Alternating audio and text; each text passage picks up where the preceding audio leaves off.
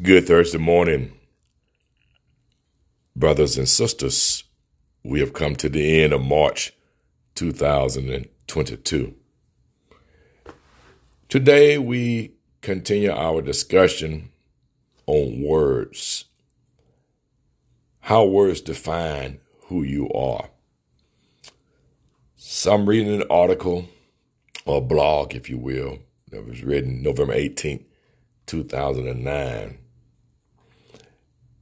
it's a five part process to words and how words start uh, in us. So this author says words define thoughts. Number one. So carefully carve your words, I would say to you, for they are building blocks or busting blocks. They trap inside of our mental being. Our words translate then into thoughts.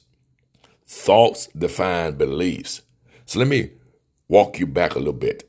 When we constantly repeat the Pledge of Allegiance, constantly repeat it, then all of a sudden, over time, we believe the Pledge of Allegiance. That's a scripture that most believers know. If I say John 3.16, they will automatically say, For God so loved the world that he gave his only begotten Son, that whosoever believeth in him shall not perish, but have eternal life.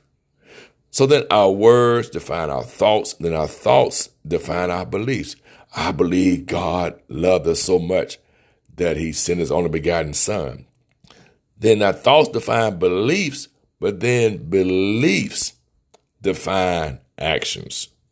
Who we are comes through our actions and our actions started way up with our words, our words, our thoughts. Uh, that's why I'm real leery of lyrics or rap music that's what I call um, not very pleasing, not very honorable. And, and, and, when you buy into those words, uh, you see yourself and you start repeating those things over and over again. All of a sudden, those thoughts become your beliefs.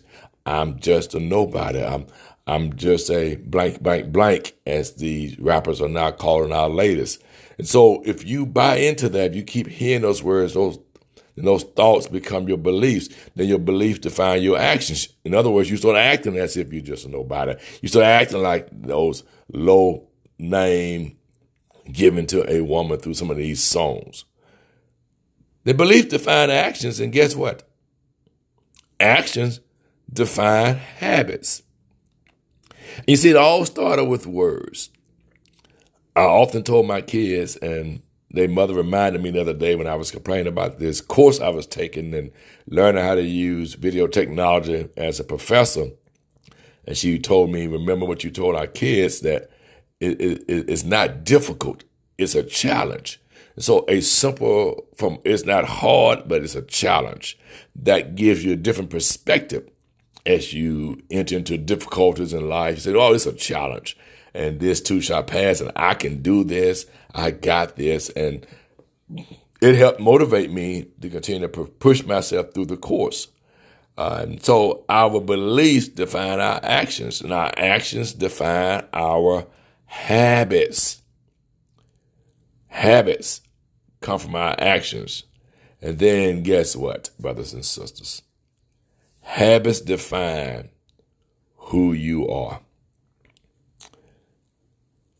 We can assume that what we see and how we act all started with words that define our thoughts. You have to really carefully choose your words. There's a uh, Rudyard Kipling wrote the poem If. If you think you're beaten, you are. And so, how you perceive yourself starts with words that we allow inside of us. So, watch your words, choose your words carefully because they become a major part of who you become. Have yourself a great Thursday, brothers and sisters. And by all means, finish strong.